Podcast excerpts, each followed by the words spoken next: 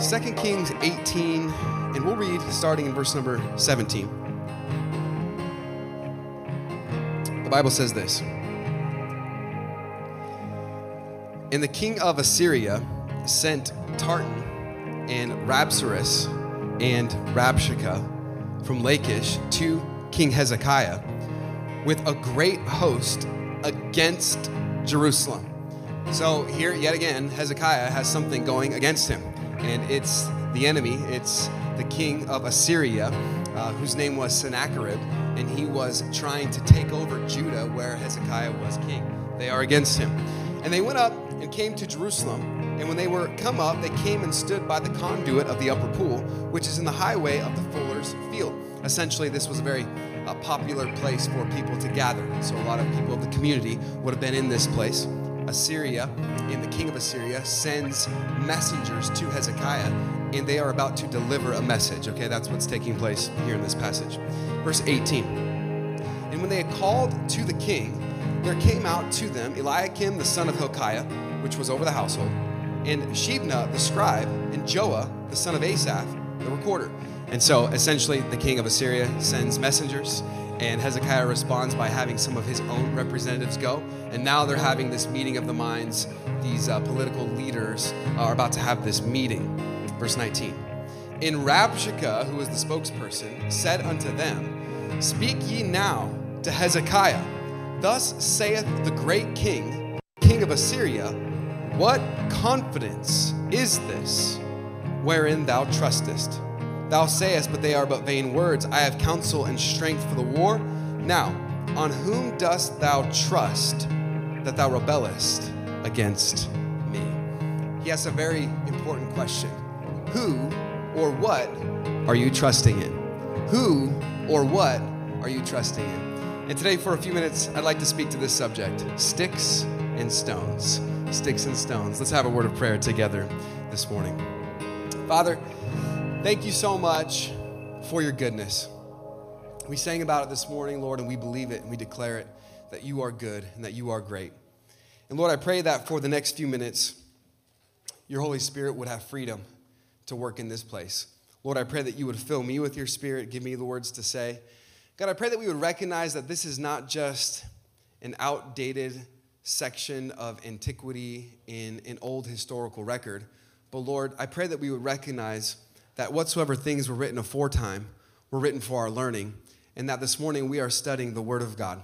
And God, I pray that your Word would penetrate our hearts and that we would be able to apply this text to our lives and that we would be able to leave this place differently because of it. We love you in Jesus' name. And everybody said this morning, how many of you would say today that you are afraid of heights? Anybody like that? You're afraid of heights? I remember growing up, my mom thought it would be a good idea to have uh, myself and my brother and my sisters take swim lessons. And I was excited for swim lessons. I thought this is going to be great, you know, just swimming all day and with a bunch of other kids, and this is going to be awesome. And looking back on that experience, I don't know if I've ever been in a more unsanitary place in my life than that city pool as we were taking swim lessons. Uh, but we showed up and we were having a great time. And at swim lessons, there's different stations. How many of you have taken swim lessons? I'm just curious this morning. Uh, there's different stations. They teach you how to do different things. And everything kind of culminates on the last day with the high dive and everyone's kind of nervous about the high dive. You don't actually have to dive, but you got to jump from a high level. And so we were kind of nervous about that, kind of nervous slash excited about that. Everyone except for my oldest sibling, Danielle. My sister Danielle is afraid of heights, and she's not a great swimmer.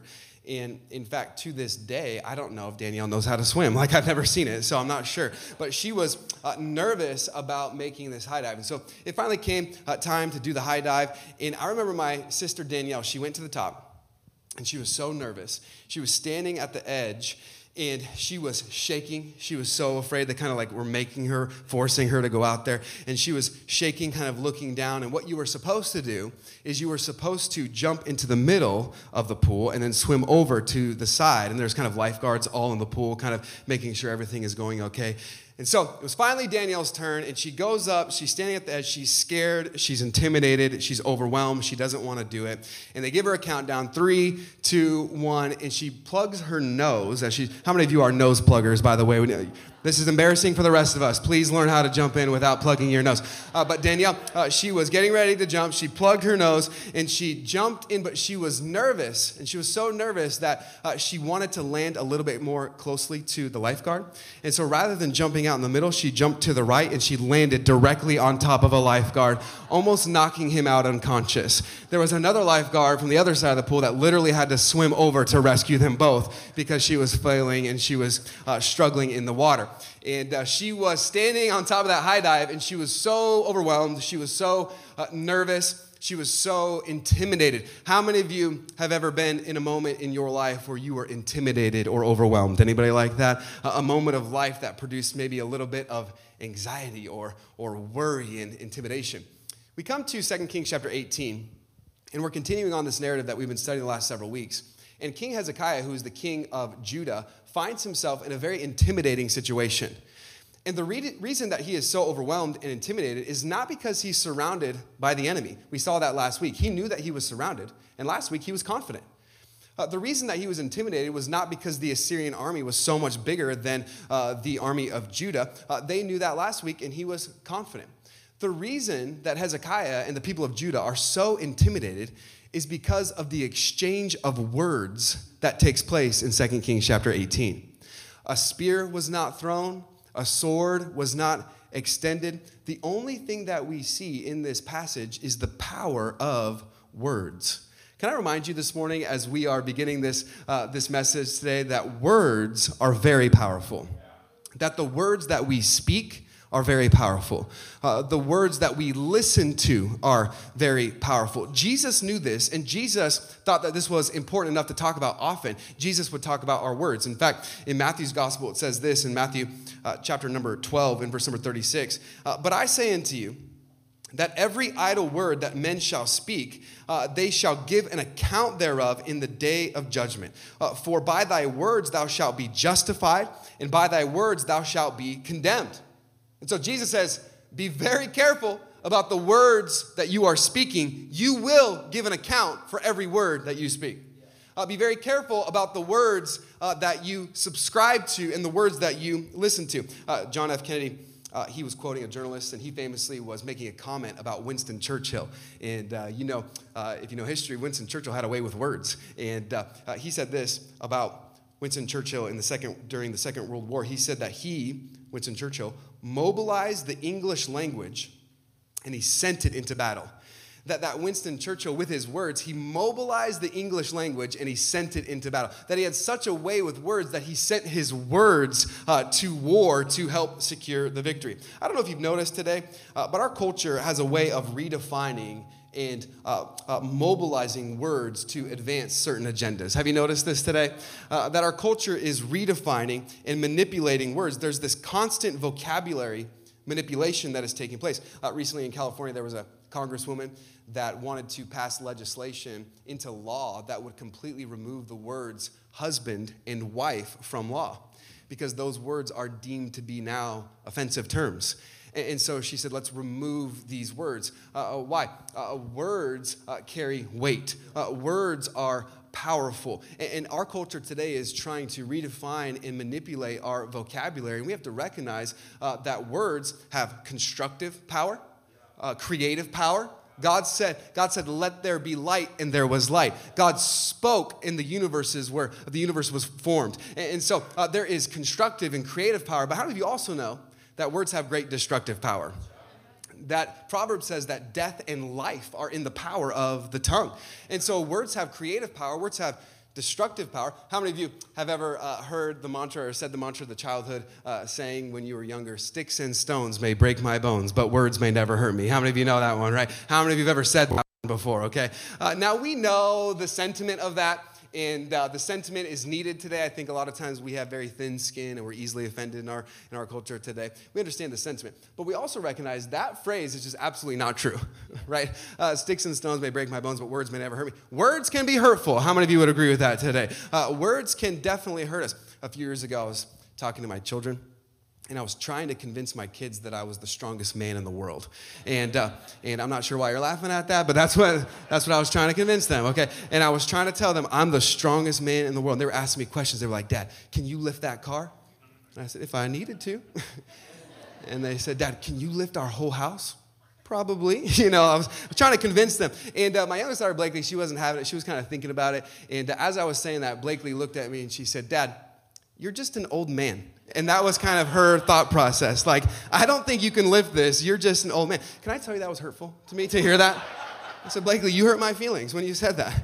And uh, words, words carry weight. Words have constructive power, creative power. Words have destructive power. Death and life are in the power of the tongue. And so we have to be very careful about the words that we listen to. Now, in 2 Kings chapter 18, what we find is this psychological warfare. What we find in 2 Kings chapter 18, the rest of the chapter, uh, there is no war that takes place, there's no battle that takes place. The only thing that takes place is a conversation. And what we find is there is this person called Rabshakeh, which I think is a very fun thing to say. Everybody say Rabshakeh.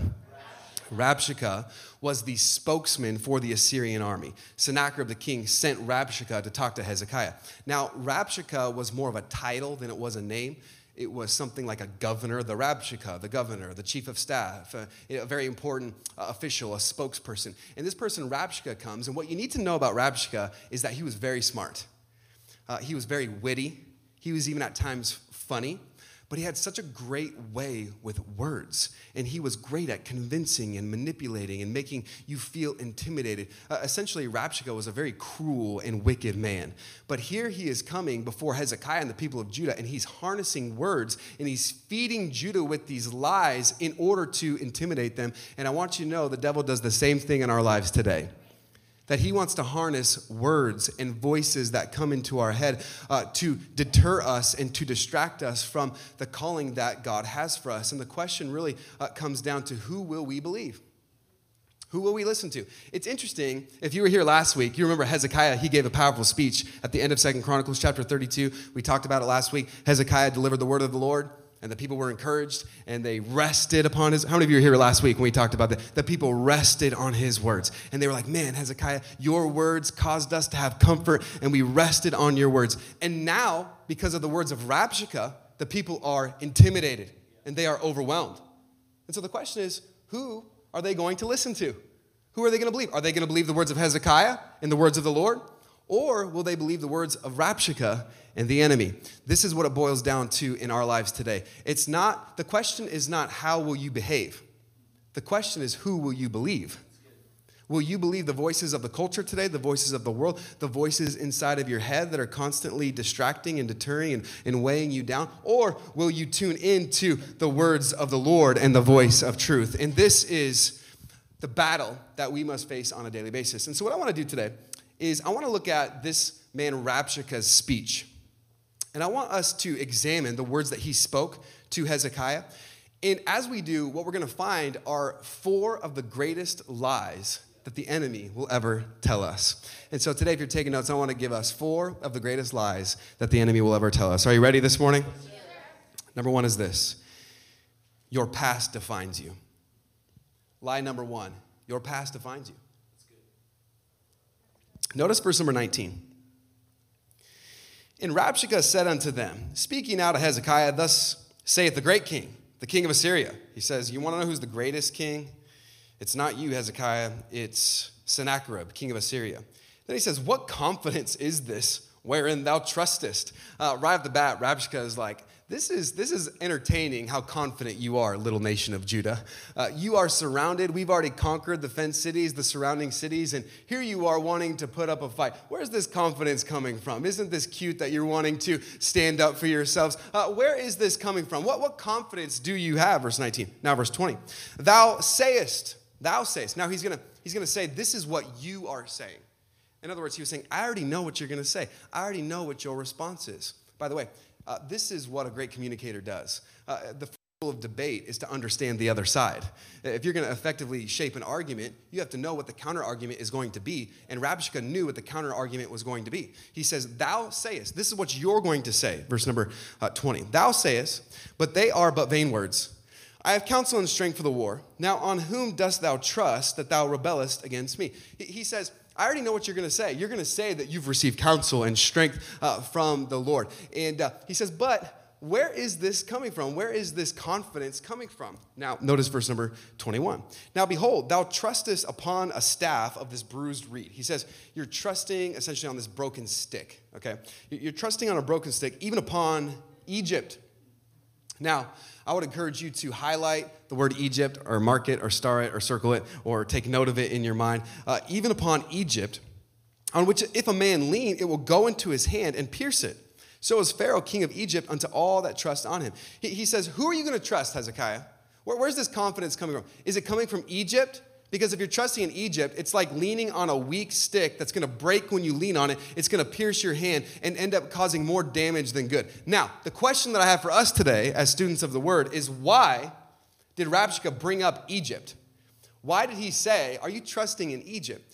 Well, what happened was uh, previously Hezekiah made an alliance with Egypt. This is something that he should never have done. Uh, he was warned not to do this. God told him not to do this. Furthermore, at this time in world history, Egypt was not a superpower. Egypt was not a strong nation. They were a weak nation, like a weak stick. And, and Hezekiah knew that he should not have done this. In fact, one of the contemporaries of Hezekiah, one of his friends, was a prophet uh, that you may have heard of, uh, one of the more familiar prophets of the Old Testament. His name was Isaiah. And Isaiah and Hezekiah were friends, they were buddies. And Isaiah, the prophet, he said this in regards to Egypt in Isaiah 31, number 1 Woe to them that go down to Egypt for help.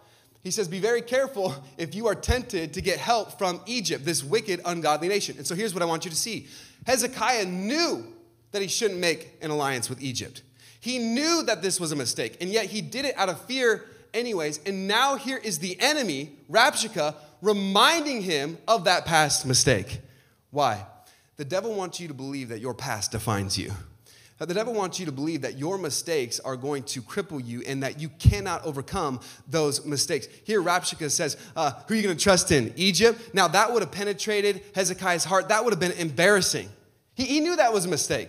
That would have been shameful. When he heard that you're going to trust in Egypt, Hezekiah would have put his head down low. He knew that he made a mistake. And so often in our lives, there are voices that remind us of our past mistakes. The enemy wants you to be characterized by your shame and your condemnation. You call yourself a Christian after you did that?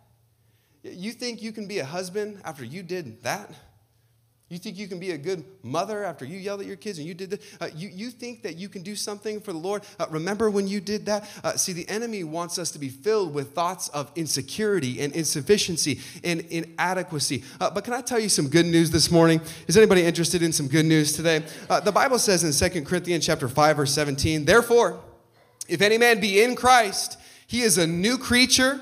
Old things are passed away. Behold, all things are become new. I'm thankful that in Jesus Christ there is grace for every feeling of guilt. There is forgiveness for every failure. I'm thankful that the Bible says that the just man, he will fall seven times. You will make mistakes. You will make failures. The just man will fall seven times. But aren't you thankful today uh, that by the grace of God, he rises up again? There is a new beginning available. God's mercy is available. And so the next time the devil reminds you of your past, remind him of his future. Because there is mercy that is available. And we are not characterized by our shame. The Bible says in Romans chapter 8 that there is now, therefore, no condemnation to them that are in Christ Jesus. Not because we are so great, but because He is so great. Charles Spurgeon said, God's mercy is so great that you may sooner drain the sea of its water or deprive the sun of its light or make space too narrow than diminish the great mercy of God. And so Rabshakeh wants to remind Hezekiah, you made an alliance with Egypt, reminding him of his past. But let's keep reading in verse number 22. You still with me today? Yes, sir. Verse 22. But if you say unto me, We trust in the Lord our God, is not that he, whose high places and whose altars Hezekiah hath taken away, and hath said to Judah and Jerusalem, Ye shall worship before this altar in Jerusalem? Now, you gotta, you gotta bear with me today. We're gonna study this passage, and we've got to remember uh, what has happened and what Rabshakeh is referencing. Do you remember that when Hezekiah first became king, the first thing that he did was usher in a spirit of revival, and he removed the high places? You remember that? He removed the high places, he removed the idols from his land. Now, here, Rabshakeh says, You're gonna trust in the Lord, but didn't you offend the Lord and make him angry when Hezekiah removed all the high places and all the altars? What Rabshakeh is revealing to us is that he doesn't really know what he's talking about. By the way, can I tell you that the enemy doesn't really know what he's talking about? He's going to feed you lies and he's going to feed you things that are not true, that go contrary to the word of God. But here, Rabshakeh is saying, uh, uh, The Lord is angry at you because you removed all these altars. Well, God wasn't angry at Hezekiah for that. Uh, the Lord was pleased with that. Uh, God was honored in that. But for Rabshakeh, really all gods were essentially the same uh, he had this mindset, which many have in our culture today, of a plurality of gods. And whatever God you worship, that's good. And all roads essentially uh, lead to the same place. There was kind of this uh, pluralistic thinking in Rabshakeh's thinking that, uh, that uh, all gods are essentially the same. Oprah Winfrey said several years ago uh, when it comes to kind of this plurality of, of ways to heaven, she said, I'm a free thinking Christian who believes in my way, but I don't believe it's the only way with 6 billion people on the planet.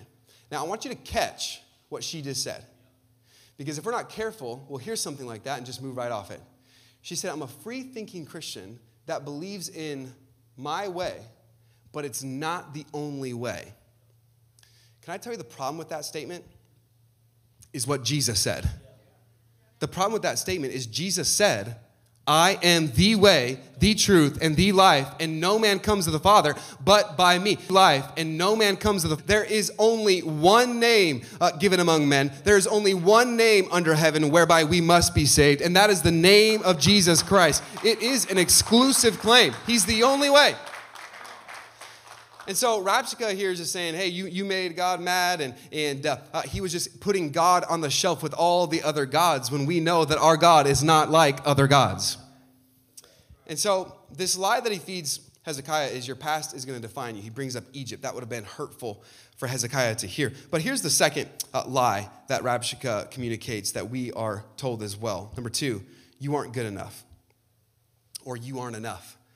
What, what the enemy wants you to believe is that you are not enough, that you don't have what it takes, that you don't have the strength, that you can't do it. Now, I want you to see how this unfolds in verse number 23.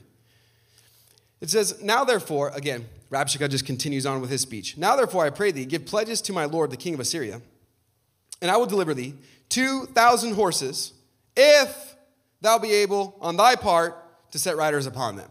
Now, what Rabshakeh here is doing is he is poking fun at Hezekiah. He, he's telling a joke. He's making fun of them. He's, he is being condescending. He says, If you pay us tribute, we'll give you 2,000 horses if you can find enough riders to ride them. Uh, we'll give you 2,000 horses, but uh, your army is not even big enough. What would you even do with 2,000 horses? What Rabshakeh is doing is he's talking trash, okay? Uh, I remember when I was in college, I played basketball with my brother in law my brother-in-law john he grew up in the philippines. And in the philippines they love playing basketball and uh, they're very fast. They'll play basketball in their flip-flops. And, and, john grew up in the philippines playing basketball and he's very fast. And he's one of the best basketball players i've ever played with. And uh, uh, the problem is john is not very tall and uh, he's shorter. And so we would go into an opposing gymnasium and we would start playing and the whole uh, crowd would start chanting. Anytime john touched the ball uh, they would just start chanting junior higher junior higher. And they were were saying, You look like a junior higher. You don't belong on a college basketball court. And uh, they would just constantly say that. And then it was kind of fun because sometimes John would score 40 points and they would get quiet real quick, right? Uh, but uh, they, were, they were excellent at talking trash and belittling and, and making fun. And this is exactly what Rabshakeh here is doing in this passage. He's belittling, he's mocking. He's saying, You don't even have enough uh, soldiers to fill 2,000 horses. What was he essentially saying? You aren't enough. You aren't skilled enough. You're not strong enough. Uh, even if we gave you an advantage, even if we gave you horses, uh, you are not going to be successful. And so often there are voices in our head that tell us and remind us, I'm not enough. I don't have what it takes. I'm not trained like that person. I don't have that person's education. I don't have their skill set. I can't talk like that person. I can't move like that person. I can't do this. I can't do that. And we are constantly reminded of what we can't do. We are constantly reminded of our weaknesses. But here's something that the enemy doesn't know that we are well aware of our weaknesses. and our weaknesses are actually the gateway that leads to God's strength. I'm so thankful for the Bible in 2 Corinthians chapter 12, verse number 9, that says this And he said unto me, My grace is sufficient for thee, for my strength is made perfect in weakness. Most gladly, therefore, will I rather glory in my infirmities, uh, that the power of Christ may rest upon me. And so maybe I'm not strong enough, but my God is strong enough, and his power lives within me. Uh, and he will never leave me nor forsake me. And so the enemy wants you to believe that you're not enough, but we have to recognize Christ is enough, and the power of Christ can dwell within us. And so the enemy wants you to believe that your past defines you. The enemy wants you to believe that you're not enough. Here's the third lie. Number three is this God's not on your side. The enemy wants you to believe that God's not actually on your side. Notice verse number 25. We're just going to continue working through Rabshakeh's speech. He says in verse 25, Am I now come up without the Lord against this place to destroy it? The Lord said to me, Go up against this land and destroy it. Do you see what he's doing here? It's a very interesting tactic. He says, You think that uh, the Lord's not with me when I come up against you, Hezekiah? In fact, the Lord, your God, told me to attack you. You know what he's saying? God's not really on your side, Hezekiah. God's on my side. The, the Lord's on, my, he's the one that told me to come and attack you. Now, this might have been a lie that Hezekiah, for, for us, we can, it's easy for us to read this in 2023 and say, well, that's easy to recognize that's not true. But for Hezekiah, this would have, after all, didn't the Assyrian army have a lot of success? They had already captured Israel, taken over Israel. They had already captured all the fenced cities. Uh, they already had given them wealth. Uh, uh, the Assyrian army was extremely powerful maybe God is on their side. Maybe I did mess up. Maybe I shouldn't have removed all those high places. Maybe I am uh, not on the right track. And here, uh, the lie was God's not actually on your side. And sometimes, if we're not careful, we will start to listen to voices that say, Does God really care about me? Because if God really cared about me, then why am I struggling so much financially? Why am I struggling so much relationally? Uh, why am I going through this difficulty? Is God really on my side? But the Bible says in Psalm 56, verse number 9, When I cry unto thee, then shall mine enemies turn back. This I know. Oh, I love this phrase. For God is for me. Can I just encourage you today that God is not against you, that He is for you, and that He loves you more than you could ever possibly imagine, and that the Bible says in Psalms that He is, in fact, indeed on your side. And one plus God is always the majority. Now, notice verse number 26 something interesting happens. Everybody still with me today? Yes, Notice verse number 26. Then said Eliakim, the son of Hilkiah and Shebna and Joah, unto Rabshakeh. So here's the first time that the representatives of Judah respond. Okay, so far Rabshakeh has been doing all the talking, and now the people of Judah they have something to say. They're, they're going to interrupt him, and they want to interject into this speech. And so they say, uh, verse number 26, "I speak, I pray thee, to thy servants in the Syrian language." For we understand it.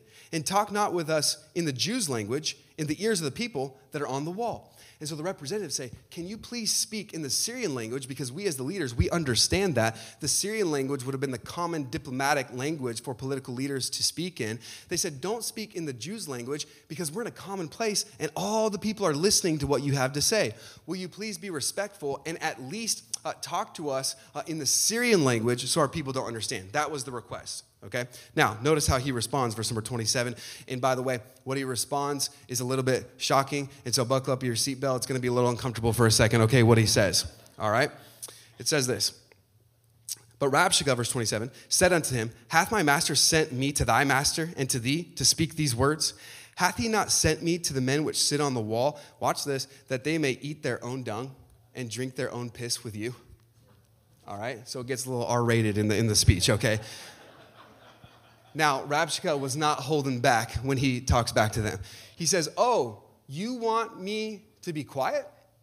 Oh, you want me to kind of calm my language down? You want me to speak more peaceably? Let me get a little bit more vulgar. Let me get a little bit more direct. Let me tell you that if you don't surrender, you're going to end up eating your own waste. Let, let me tell you how bad it's actually going to get. And, and, and, furthermore, look at what he says in verse 27. And Rabshakeh stood and cried with a loud voice in the Jews' language. What did the people request him? Will you please speak in the Syrian language? Rabshakeh says, You want me to speak in the Syrian language? Guess what? I'm going to speak in the Jews' language so everybody can hear my threats, so everyone can hear my intimidation, so everyone can know how powerful the Assyrian army is. You want me to be quiet? I'm going to get louder.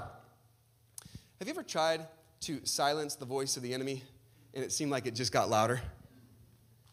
Have you ever tried to get victory over sin and subdue the enemy that was attacking you, and it seemed like it only got worse? Here is here are these leaders, and they're saying, Would you please quiet down a little bit. Would you please not say these offensive things for everybody to hear? And now the enemy just gets louder and it just gets worse. Let's keep reading. Thus saith the king, verse number 29 Let not Hezekiah deceive you. By the way, this is something that the enemy will do. The enemy wants to constantly plant uh, thoughts of doubt in your life to not trust leadership. Don't, don't let Hezekiah, your king, deceive. You can't trust your king. You can't trust uh, Hezekiah, verse number uh, 29, to deliver you out of his hand, verse 30. Neither let Hezekiah make you trust in the Lord. Now, here's what I want you to see. Rabshakeh is communicating one powerful thing to Hezekiah and to the people. You cannot trust the Lord. Did you see that in that verse? You cannot trust Hezekiah. Don't allow Hezekiah to make you trust. Uh, don't trust the word of the Lord. You can't trust it. It's not, uh, you can't trust it. It's not reliable. It's not trustworthy. And this is the same lie that the enemy is telling us today that you cannot trust the words of the Lord. That, you cannot trust the validity of Scripture. That this, so many people think this is just an outdated book of antiquity and uh, we can't really trust it. By the way, this was the attack all the way back in the garden. Yea, hath God said? Can you really trust the words of the Lord? Is this really reliable? How can we trust it? Several years ago, we went to visit the British Museum. And in the British Museum, there is something called the Taylor Prism that I thought was very fascinating. And the Taylor Prism, I think we have a picture this morning. It's a six sided cylinder, uh, this clay uh, prism that has cuneiform script. And this is dated back to the 7th century BC. And so, uh, all the way back in the 7th century BC, this was, this was made. And there was an explorer in the 1800s, his name was Robert Taylor. And Robert Taylor discovered this prism, and that's why it's called the, the Taylor Prism. But it has another name uh, other than the Taylor Prism that people will call this. It's called the Sennacherib Prism. And the reason it's called the Sennacherib prism is because Sennacherib was the king of Assyria during this uh, time in history. And this prism, this uh, Taylor prism, uh, is dated in the 7th century BC, the exact time of 2 Kings chapter 18, the narrative in which we're studying today. And it's so fascinating because this is the account from Sennacherib's perspective. And it's so fascinating because uh, for years people thought, man, uh, where, where can we validate 2 Kings 18 and 2 Chronicles 32? And how do we know these events happen? And then in the 1800s, we make this discovery and we learn from Sennacherib's own writing in this, in this script writing uh, so many of the things that align. Uh, both the Taylor Prism and the Bible mention King Hezekiah of Judah. Uh, both the Taylor Prism and the Bible uh, mention uh, King Sennacherib's invasion into Judah. Uh, both that Taylor Prism and the Bible talk about Hezekiah's tribute money that he paid to Sennacherib. both of the Bible and the Taylor Prism talk extensively about Rabshakeh, the man that issued all of these threats and the spokesman for uh, the nation of Assyria. Now, we don't need to know. Uh, we don't need the Taylor prism to know that the Bible is true. But this is yet again historical evidence of the reliability of Scripture. I'm thankful today that the Bible has been proven true time and time and time again. And if God said it, you can trust it. The Bible has been proven true scientifically, uh, the Bible has been proven true prophetically. The Bible has been proven true uh, historically. I'm just so thankful today that we have a more sure word of prophecy. That when it comes to the word of Lord, uh, we can trust it. Uh, Rabshakeh was saying, You can't trust it, but we know today that we can trust in the word of the Lord. And this leads us to our fourth and final lie that we're going to see this morning. Are you ready for number four today? Number four is this. Here's the fourth lie you're missing out. The devil wants nothing more than you to have FOMO, the fear of missing out. How many of you have ever experienced FOMO, the fear of missing out? And uh, man, I wish I was there. I remember when my brother Larry was getting engaged to his girlfriend, then fiance. They went to dinner in Laguna Beach, and we were kind of waiting in Newport Beach, and we were gonna kind of wait till after the surprise and the engagement, and we were gonna meet up and have dessert afterwards. But Larry texted me while he was at dinner, and I was thinking, why is he texting me the night he's getting engaged? And, and he texted me and he said, Kobe Bryant is sitting at the table across from us. And I thought, this is amazing. this is the best night ever. And I was, I was asking him questions, and I said, say hi to him, say hi to him. And, uh, and uh, he texted me a few minutes later, and he was standing uh, in the parking lot, and both Kobe Bryant and my brother were waiting for their car uh, to come up. And so he texted me a picture of him and Kobe Bryant waiting in the parking lot, and he said, "We're just talking, we're having a conversation." And I'm a few miles away, and here Larry is having like the best night of his life. He's getting engaged, he's talking with Kobe, and I am having the worst night of my life because I am a few miles away, and I am very jealous that my brother is getting uh, to meet Kobe and to have this conversation. And uh, I just had this this FOMO, this fear of missing out. And, and this is exactly how the enemy wants you to feel when it comes to God's will. That if you surrender to God's will, you're going to be missing out on something so much greater. There's going to be something so much more enjoyable. There's going to be so many more opportunities. Why, why, would you waste all your time serving the Lord and coming to church and coming to small group and giving? Hey, hey, you are just wasting good opportunities. You are going to miss out on so much that the world has to offer. This was the lie that Rabshakeh was now going to communicate to the people of Judah, and I want you to see it as we close. Notice verse number 31. Hearken not to Hezekiah. Again, don't listen to him. Don't listen to him. Now, he's now talking to the people. He was talking to the representatives of Judah. Now he's talking to the people of Judah. Remember, he got louder and he's now talking to them. He says, Don't listen. For thus saith the king of Assyria, make an agreement with me by a present and come out to me. And then eat ye every man of his own vine and every one of his own fig tree, and drink ye every one of the waters of his cistern. Verse 32. Until I come and take you away to a land like your own land, a land of corn and wine, a land of bread and vineyards, a land of oil, olive, and honey, that ye may live and not die. Hearken not unto Hezekiah when he persuadeth you, saying, The Lord will deliver us. He says, If you stay here, you're gonna die. If you stay here, will end in destruction and misery. But if you come with me, you're going to experience a fruitful land a land of oil, olive, and honey, and bread, and grain, a, a, fruitful land. Come with me. It's going to be so much better if you just surrender and come with me. See, what the enemy knows is that, is that if he can't tempt you with pain, he'll tempt you with prosperity. Come over here where things are a little bit easier. And so many people, tragically, they walk away from God's will because they are distracted by convenience. They are distracted by comfort. They are distracted by the, the grass that looks greener on the other side. But can I tell you, as followers of Jesus, we should not be focusing on the, the greener grass that's on the other side. We should focus on the good shepherd who makes us lie down in green pastures, who has the best plans for us. Uh, that following Jesus is not a second tier life. That following Jesus is the best life possible. It's the Zoe life, it's the abundant life. And so we cannot believe the lies from the enemy you're missing out. Uh, this is second best. No, serving the Lord is the greatest privilege and the highest calling that anyone could have in life. And so now the people are listening to these lies. Hey, you're going to miss out if you don't if you don't come. The Bible says in Psalm 37 verse number 4, delight thyself also in the Lord.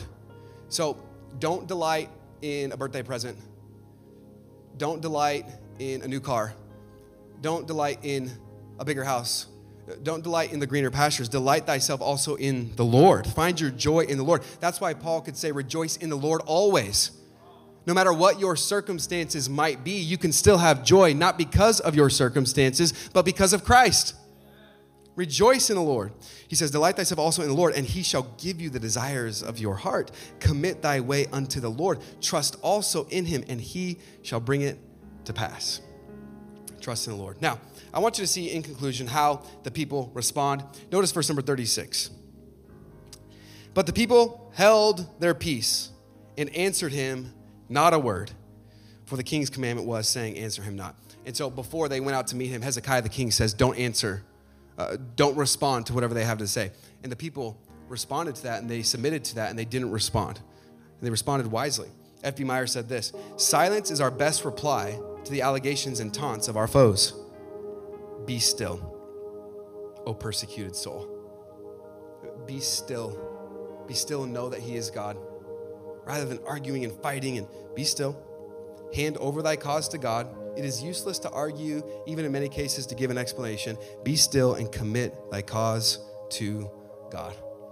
Proverbs says this in Proverbs 10 19, In the multitude of words there wanteth not sin, but he that refraineth his lips is wise.